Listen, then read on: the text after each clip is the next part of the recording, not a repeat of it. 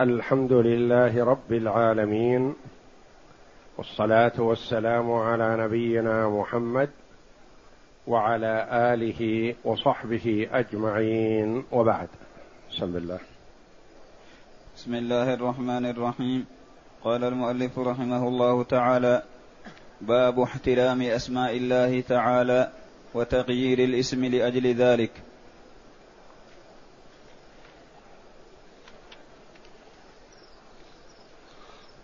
قول المؤلف رحمه الله تعالى: باب احترام أسماء الله تعالى وتغيير الاسم لأجل ذلك. يجب احترام أسماء الله جل وعلا وعدم ابتذالها أو التسمي بها مع ما تضمنته من الصفة، فأسماء الله جل وعلا كثيرة، منها ما عرفناه ومنها ما لم نعرفه. فمن أسماء الله جل وعلا ما استأثر الله جل وعلا بعلمه، كما قال عليه الصلاة والسلام في دعائه: اللهم إني أسألك بكل اسم هو لك سميت به نفسك أو أنزلته في كتابك أو علمته أحدا من خلقك أو استأثرت به في علم الغيب عندك أو استأثرت به في علم الغيب عندك. من أسماء الله جل وعلا ما استأثر الله بعلمه، لا يعلمها إلا هو سبحانه وتعالى. ثم إن أسماء الله جل وعلا التي نعرفها منها ما لا يجوز أن يسمى به إلا الله، ما يجوز أن يسمى به غيره، مثل الله جل وعلا والرحمن ورب العالمين وغير ذلك من الأسماء المركبة إذا ركب اثنان، مثل مالك الملك. هذه لا يجوز أن يسمى بها مخلوق، لأنها أسماء خاصة لله جل وعلا تدل على كمال العظمة وكمال الألوهية. ومن الأسماء ما يجوز أن يسمى به غير الله جل وعلا، مثل ما نقول العزيز،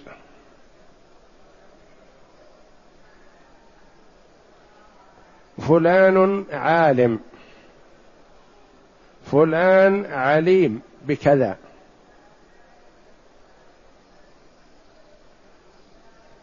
وينبغي أن يكون مقصودا به هذا العلمية،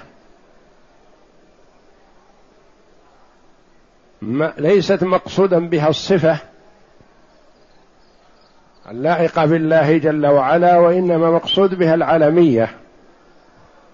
فإذا قصد بها الصفة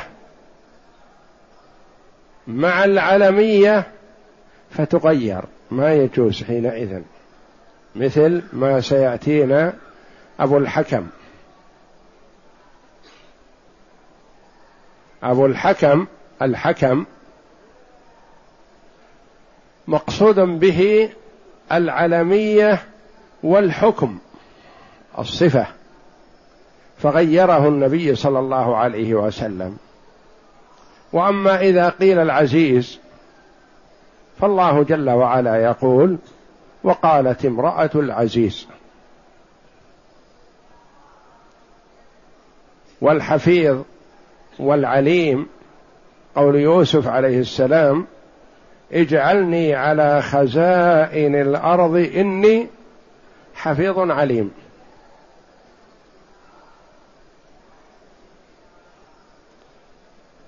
فيجوز أن يسمى به المخلوق، ولكن يعلم أن أن اسم المخلوق يليق به، واسم الخالق جل وعلا يليق به، وليس العزيز كالعزيز، ولا العليم كالعليم، ولا الحفيظ كالحفيظ،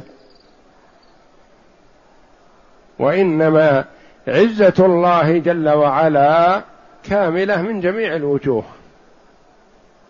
عزيز المخلوقين عزيز في بلده، لكن إذا ذهب إلى غيره لا قيمة له، مثل الناس. عزيز مصر مثلا عزيز في مصر، لكن إذا خرج من مصر ما, ما له ميزة على الآخرين.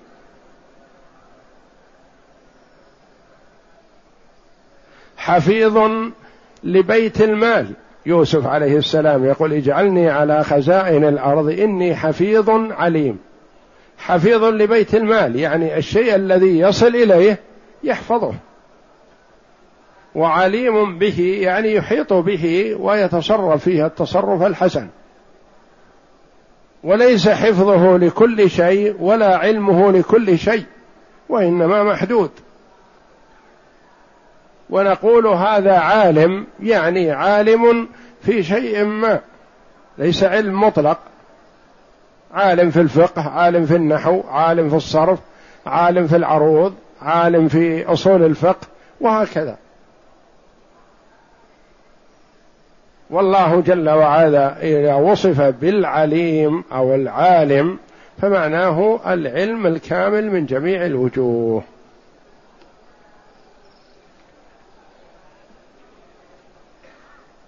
نعم. عن أبي شريح أنه كان يكنى أبا الحكم، فقال له النبي صلى الله عليه وسلم إن الله هو الحكم وإليه الحكم، فقال إن قومي إذا اختلفوا في شيء أتوني فحكمت بينهم فرضي كلا الفريقين، فقال ما أحسن هذا، فما لك من الولد؟ قال شريح ومسلم وعبد الله. قال فمن أكبرهم؟ قلت شريح. قال فأنت أبو شريح. رواه أبو داود وغيره. وعن أبي شريح هانئ بن يزيد الكندي من كندة، وفد إلى النبي صلى الله عليه وسلم مع قومه بعد فتح مكة، فسمع النبي صلى الله عليه وسلم قومه ينادونه يا أبا الحكم يا أبا الحكم، ينادونه بهذا الاسم يا أبا الحكم. فقال له النبي صلى الله عليه وسلم إن الله هو الحكم، فهو الحاكم جل وعلا بين عباده، وهو الملزم حكمه سبحانه وتعالى، والرجوع إليه عند التنازع، فإن تنازعتم في شيء فردوه إلى الله والرسول، ألا له الحكم، فهو الحاكم جل وعلا. فقال له النبي صلى الله عليه وسلم إن الله هو الحكم وإليه الحكم، يعني هو الحاكم وإليه ينتهى الحكم. فلما سميت بهذا الاسم؟ قال رضي الله عنه إن قومي إذا اختلفوا في شيء أتوني فحكمت بينهم فرضي كلا الفريقين. رجل عاقل منصف، ولا يميل مع طائفة دون طائفة أو يميل مع شخص دون شخص، اشتهر بينهم بالعدل والإنصاف، فرضوا بحكمه فكنوه بهذه الكنية. والكنية ما صدر بأب أو أم ونحوه، يعني أخو أو ابن يقال لها كنية، والعلم الاسم الذي يسمى به المرء علم عليه، واللقب ما أشعر بمدح أو ذم.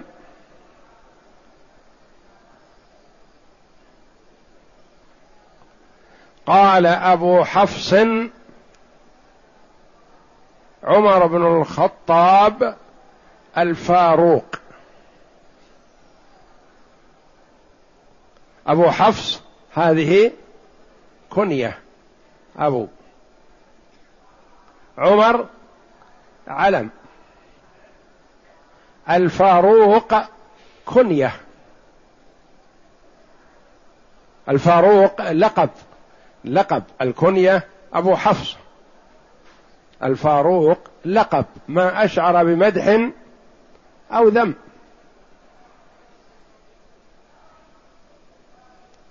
فكان يكنى بهذه الكنية أبو الحكم لكونه يحكم بينهم فيرضون.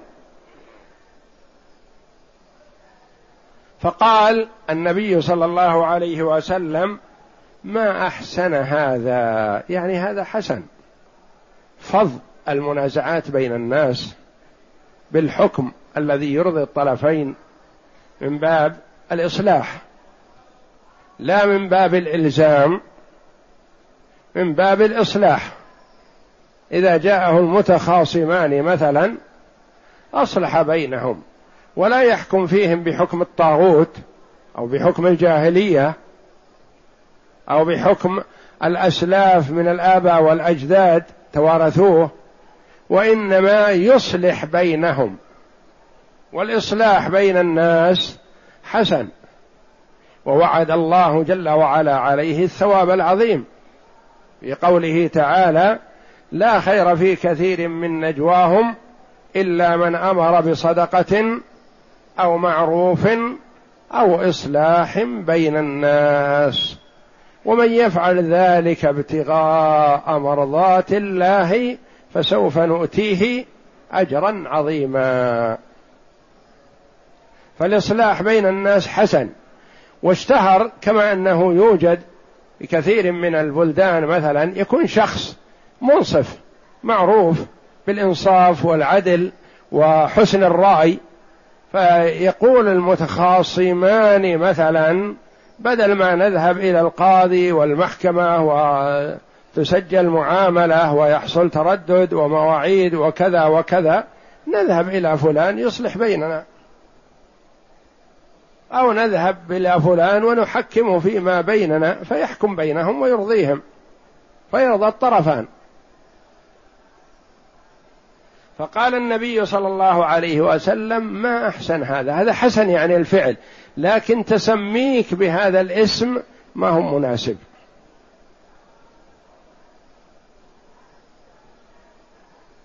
لما قال النبي غير مناسب وغير لائق، وهذا يختص بالله، لأنه ملاحظ به الصفة، ملوحظ به الصفة، يعني أنهم سموه أبا الحكم لكونه يحكم، وإلا لو سمي أبو الحكم وهو لا يعرف الحكم ما غيره النبي صلى الله عليه وسلم، والله أعلم، لأنه تغيير الاسم لئلا يكون اسم مع ملاحظة المعنى والصفة. وأبو الحكم هو الله جل وعلا، فيكون كأنه كأن كنيته أبو الله تعالى الله.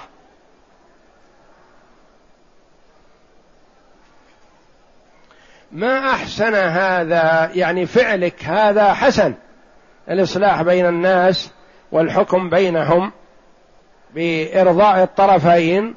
ومن المعلوم أن الإصلاح بين الناس ما يلزم فيه أن يكون مطابق لما ورد في الشرع، لأن المصلح أحيانا يكون غير مؤهل لأخذ الأدلة من الشرع، لكنه يرضي الطرفين لا بحكم جاهلي، وإنما تقريب وجهات النظر بينهم والإصلاح حسن، والقاضي مأمور بأن يحرص على الإصلاح، لأن الحكم فيه إلزام وفيه وجود فرقة أحيانا بين المتخاصمين، بخلاف الإصلاح فكل يشعر بأنه ترك شيئا من حقه لأجل الصلح. وقد أثر عن عمر بن الخطاب رضي الله عنه أنه قال: ردوا الخصوم حتى يصطلحوا. يعني يحسن القاضي أن يحث الخصمين على الصلح حتى ينهي ما بينهم من إشكال. فالصلح حسن، لا بحكم الجاهلية، ما يقول أنت يا فلان يلزمك كذا وأنت كذا بحكم الأسلاف والآباء والأجداد أو حكم الطاغوت أو نحو ذلك أو السلم الذي مشوا عليه، لا، وإنما ينظر في قضيتهم فيصلح بينهم بتقريب وجهات النظر، وإذا قربت وجهات النظر وصلحوا على هذا حتى لو كان أخذ لأحد شيء، بخلاف ما إذا بان للقاضي وجه الحق والصواب فما يجوز له أن يصلح، لأنه يصلح معناه يأخذ من حق واحد لواحد، والأمر واضح جلي. فالإصلاح فيما خفي يحسن، وفيما ظهر وبان ما يصلح.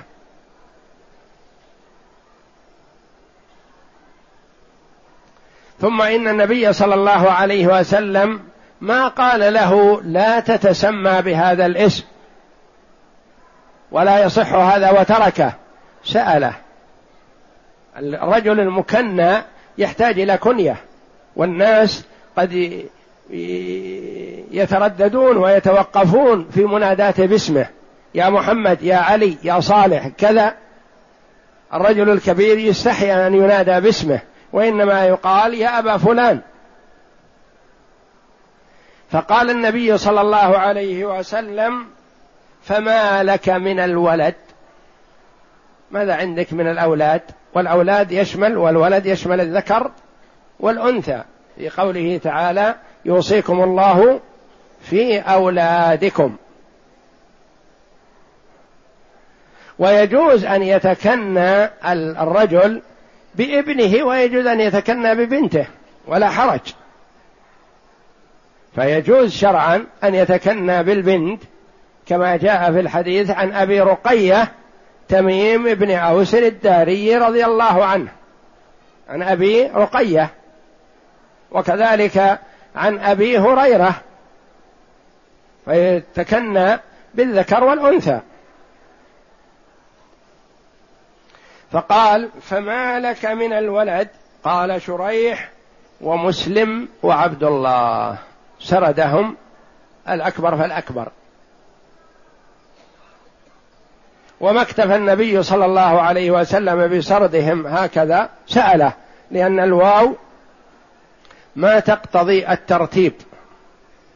لما قال شريح ومسلم وعبد الله ما تقتضي الواو الترتيب بينهم، يجوز أن عبد الله هو الأكبر، ويجوز أن مسلم هو الأكبر.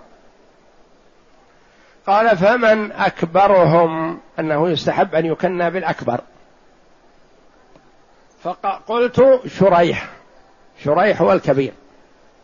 فقال له النبي صلى الله عليه وسلم: فأنت أبو شريح. وهذا من حسن تعليمه صلى الله عليه وسلم، ما نهاه عن الكنية حتى أعطاه بدلها، حتى لا يشعر يستشعر بالمهانة وأنها ذهبت كنيته وبقي بدون كنية، لا، أعطاه بدلها عليه الصلاة والسلام. قال: فأنت أبو شريح، ولا تتكنى بأبي الحكم، لأن الحكم هو الله، فتكون كأنك أنت أبو الله، تعالى الله. فاستدل بهذا الحديث على تغيير الاسم إذا كان فيه إشعار بالعظمة أو إشعار بالتزكية. النبي صلى الله عليه وسلم غير اسم برة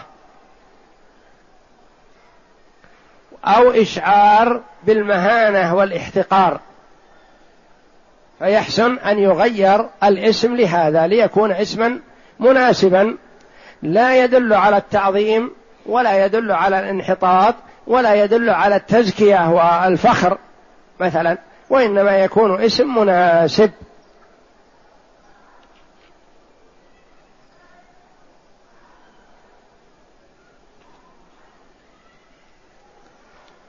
فيحسن أن يسمى المرء باسم مناسب ولا ينادى باسم فيه تعاظم أو نحو ذلك، مثل يا حاكم الحكام مثل ما تقدم لنا أمس، يا قاضي القضاة ونحو ذلك، وإنما ينادى باسم يناسبه. نعم، اقرأ. باب من هزل بشيء فيه ذكر الله أو القرآن أو الرسول، وقول الله تعالى ولئن سألتهم ليقولن إنما كنا نخوض ونلعب قل أب الله وآياته ورسوله كنتم تستهزئون. لا تعتذروا قد كفرتم بعد إيمانكم. باب قول الله، باب من هزل بشيء فيه ذكر الله أو هزل بالقرآن أو هزل بالرسول. ما يجوز الهزل بذكر الله، بشيء من أحكام الله أو بشيء من أسماء الله، ولا يجوز الاستهزاء بالقرآن ولا الاستهزاء أو التنقص للرسول صلى الله عليه وسلم. الاستهزاء بشيء فيه ذكر الله يعني فيه خلق مخلوقات الله أو وجود شيء يقال هذا لا فائدة فيه أو لا حكمة منه أو وجوده غلط أو وجود كذا غير مناسب، هذا كأنه اعتراض على الله جل وعلا في حكمه. أو استهزاء بالقرآن، مثلا يقول هذا مكرر، هالآيات المكررة مثلا لا داعي لها، تكرير كذا غير مناسب في هذا الموطن، مثلا أطال وما ينبغي الاختصار، في هذا الموطن اختصر وينبغي الإيضاح والتوضيح، هذا اعتراض على الله. أو هذه كأنها أولين استهزاء كما كان كفار قريش يقولون ذلك. أو الرسول صلى الله عليه وسلم، الاستهزاء بالرسول أو سبه أو ذمه أو قول أن له هوى أو أنه لا يحكم بالحق أو أنه يفضل من لا يستحق التفضيل ونحو ذلك، كل هذا من المحرم ولا يجوز، وجاء القرآن والسنة بالنهي عن ذلك. وقول الله تعالى ولئن سألتهم ليقولن إنما كنا نخوض ونلعب قل أب الله وآياته ورسوله كنتم تستهزئون لا تعتذروا قد كفرتم بعد إيمانكم إن نعفو عن طائفة منكم نعذب طائفة. هؤلاء جماعة من المنافقين تكلموا بكلام سيء كما سيأتي فيما بينهم، قالوا ما رأينا مثل قرائنا أرغب بطونا ولا أكذب ألسنا ولا أجبن عند اللقاء. صفاتهم صفات المنافقين الذميمة ألصقوها بالقراء. من يقصدون بالقراء؟ النبي صلى الله عليه وسلم والصحابة الكرام حوله رضي الله عنهم، وهم أبعد الناس عن هذه الصفات، وأقرب الناس إلى هذه الصفات هم المنافقون فهم الذين يأكلون كثيرا ويكذبون، والله وصفهم بالكذب، وهم الجبناء.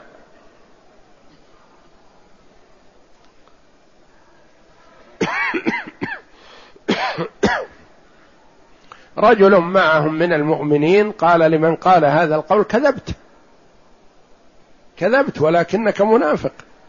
وهكذا ينبغي للمسلم إذا سمع المنكر ألا يسكت، لأنه إذا سكت كأنه أقره.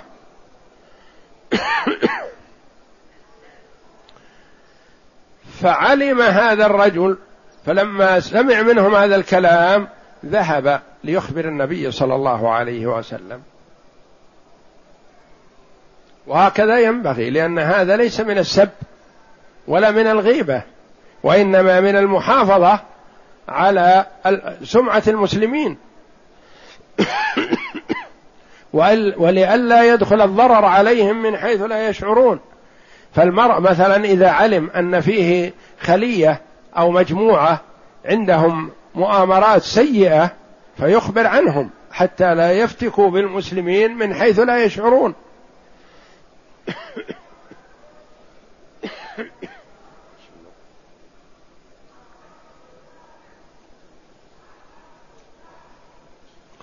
والنبي صلى الله عليه وسلم أخبر حذيفة رضي الله عنه ببعض أسماء المنافقين من أجل والله أعلم أن يتتبعهم ويراعيهم وينتبه لهم، لا يفتكوا بالمسلمين من حيث لا يشعرون، يتتبع أحوالهم، لأن من عنده نفاق ما ينبغي أن يغفل عنه خشية أن يوقع الضرر بالمسلمين.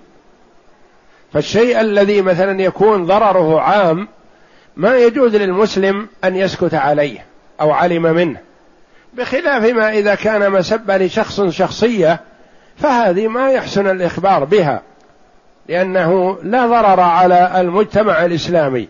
لكن سب الرسول صلى الله عليه وسلم وسب المسلمين فيه ضرر على الإسلام والمسلمين من أول المسلمين إلى آخرهم.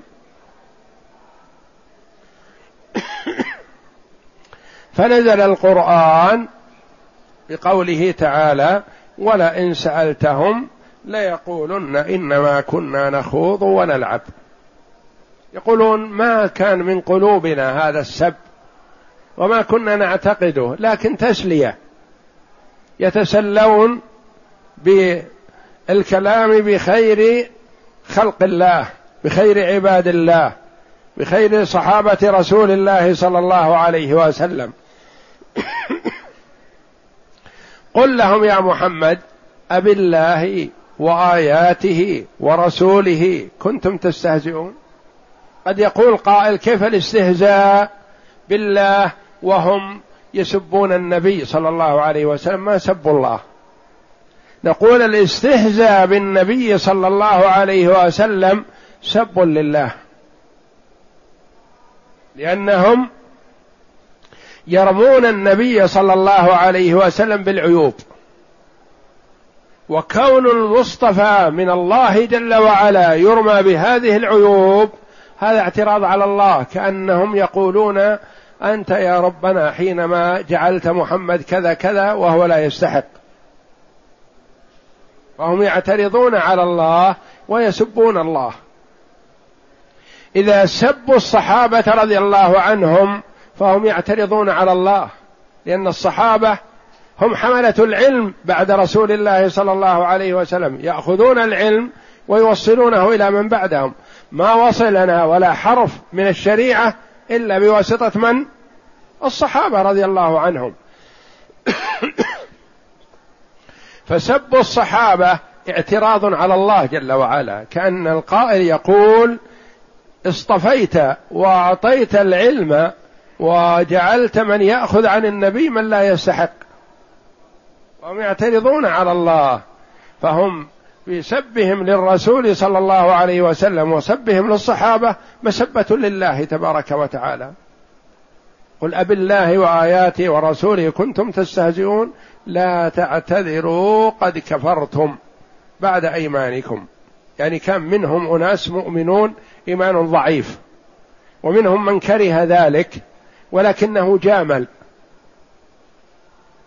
كما ورد أن مخشي أو محشي بن حمير كان يكره، يقول: آية في كتاب الله نزلت فينا أخشى منها ودعا ربه أن يميته شهيدا في سبيل الله لا يتولى أحد غسله ولا تكفينه ولا الصلاة عليه، وأعطاه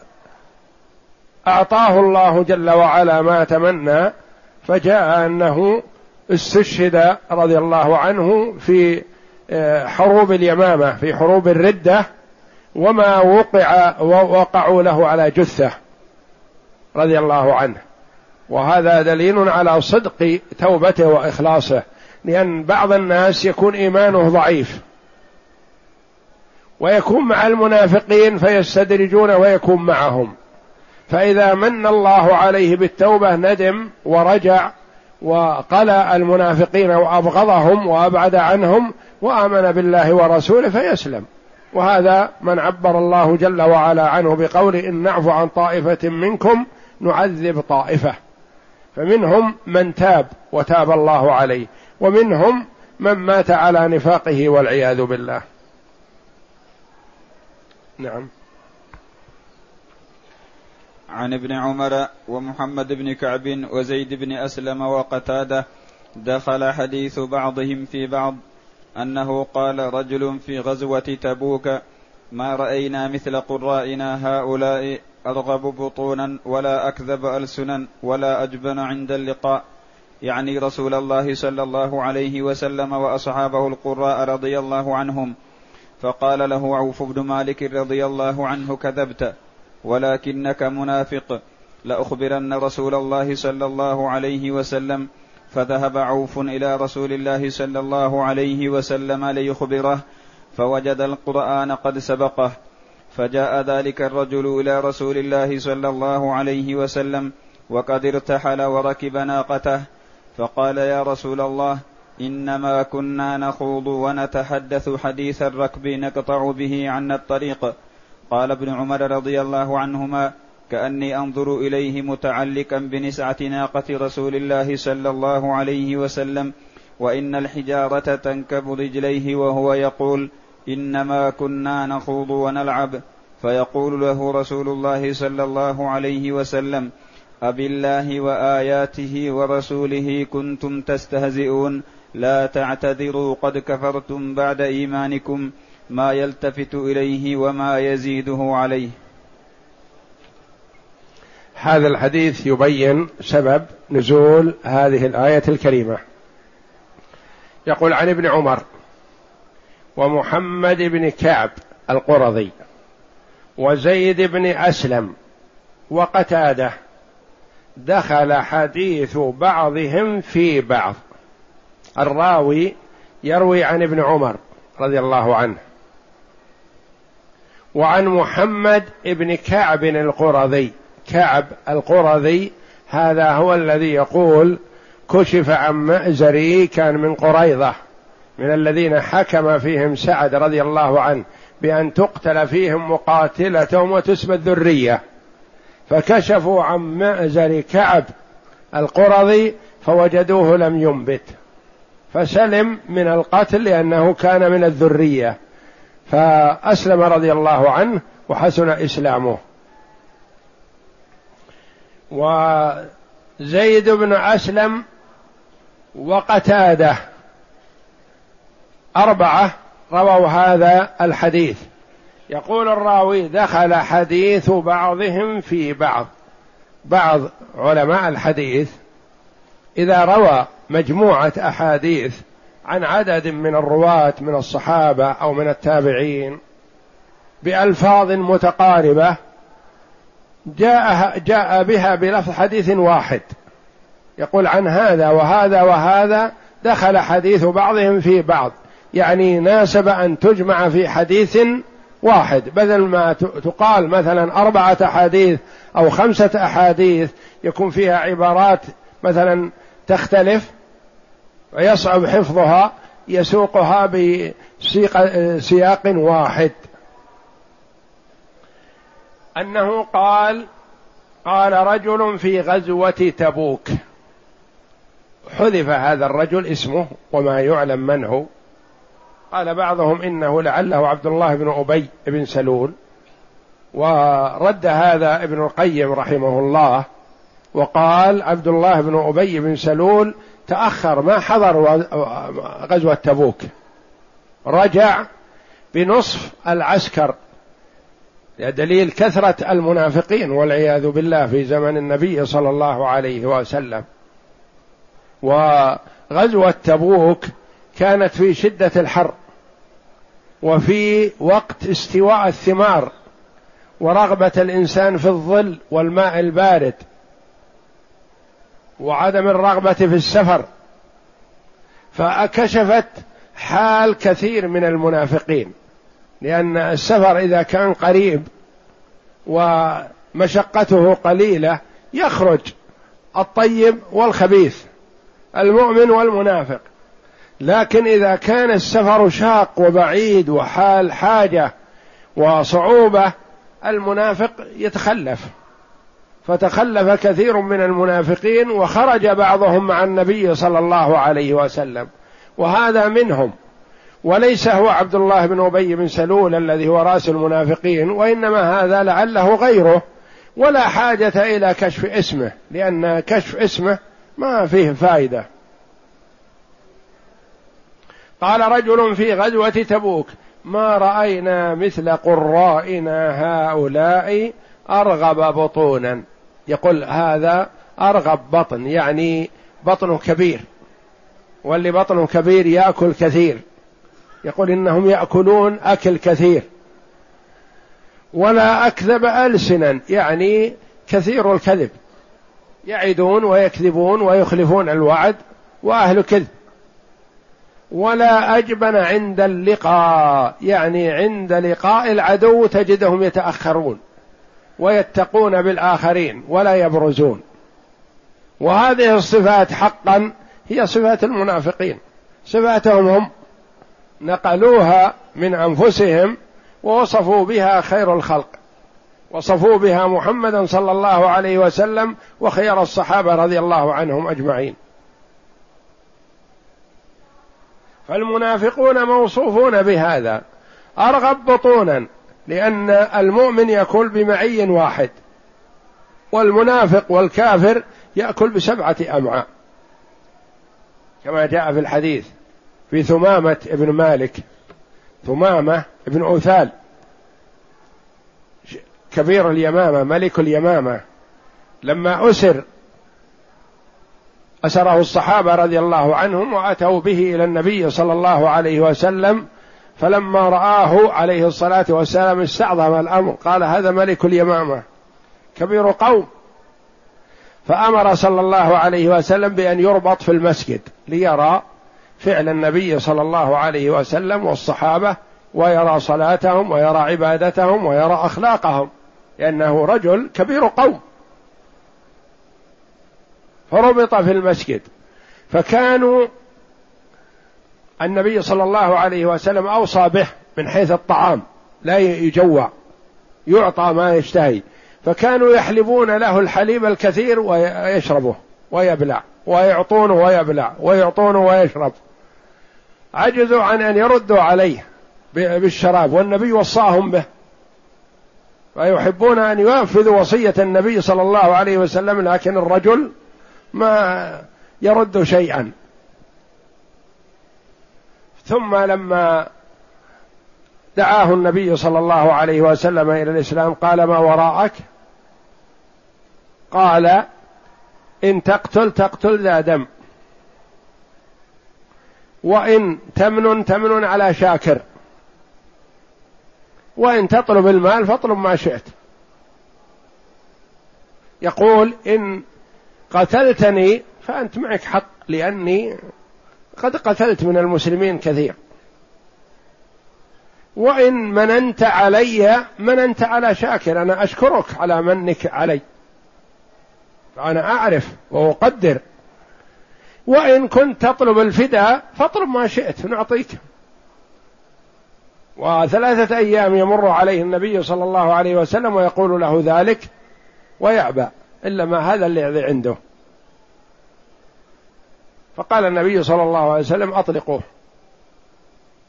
أطلقوه، فذهب واغتسل وجاء وشهد أن لا إله إلا الله وأن محمد رسول الله. فقال له: ما يمنعك؟ منذ ثلاثة أيام ونحن ندعوك. قال: لا، ما أسلم وأنا مربوط. يقال: أسلم خوفا من القتل. لا، أنا حينما أطلقتني أسلمت. فأتوا له بإناء صغير فيه لبن، فشرب، هذا هو الشاهد، جزءا منه ورد الباقي.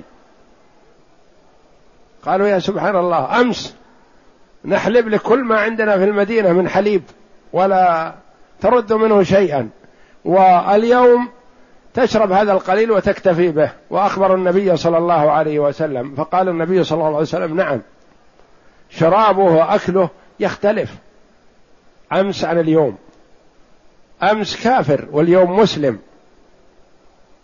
والكافر يأكل بسمعة أمعاء، والمؤمن يأكل بمعي واحد. هذا هو الشاهد عندنا، أن المؤمن ما يكثر الطعام ولا يكثر الأكل، وإنما هو كما قال النبي صلى الله عليه وسلم: بحسب ابن آدم لقيمات يقمن صلبه، فإن كان لا محالة فثلث لطعامه وثلث لشرابه وثلث لنفسه. فالمسلم المؤمن ما يرغب في الأكل ويكثر الأكل. والمنافقون يصفون النبي صلى الله عليه وسلم بهذا: ولا أكذب ألسنا يقول ما رأينا مثلهم بالكذب، يكذبون. ولا أجبن عند اللقاء، يعني إذا لقينا العدو تجدهم يختفون ويبتعدون. وهذه كلها صفات المنافقين، والله جل وعلا أثبتها لهم ووصفهم بها. يعنون رسول الله صلى الله عليه وسلم وأصحابه القراء، يعني فقهاء الصحابة وكبار الصحابة الذين أخذوا القرآن عن النبي صلى الله عليه وسلم، يقصدون بذلك أبا بكر وعمر وعثمان وعلي وكبار الصحابة رضي الله عنهم وأرضاهم الذين هم خير الأمة. فقال له عوف بن مالك رضي الله عنه: كذبت ولكنك منافق، لأخبرن رسول الله صلى الله عليه وسلم بما تقول. يعني هذا الكلام منك صدر يدل على خبث قلبك وعلى نفاقك وعلى بغضك لله ولرسوله وللمؤمنين، وإلا لو كنت تحب الرسول صلى الله عليه وسلم ما وصفته بهذه الصفة، وهو أفضل الخلق عليه الصلاة والسلام. وتصف خيار الصحابة بهذه الصفة، وهكذا ينبغي للمسلم إذا سمع الكلام المنكر أن لا يجامل ولا يسكت ولا يكره الشيء بقلبه ويسكت. لا، قال: كذبت، يعني كلامك هذا هو الكذب بعينه، هؤلاء الخيار، ولكنك منافق، يعني الذي حملك على الكذب هذا والكلام هو نفاقك، كونك منافق.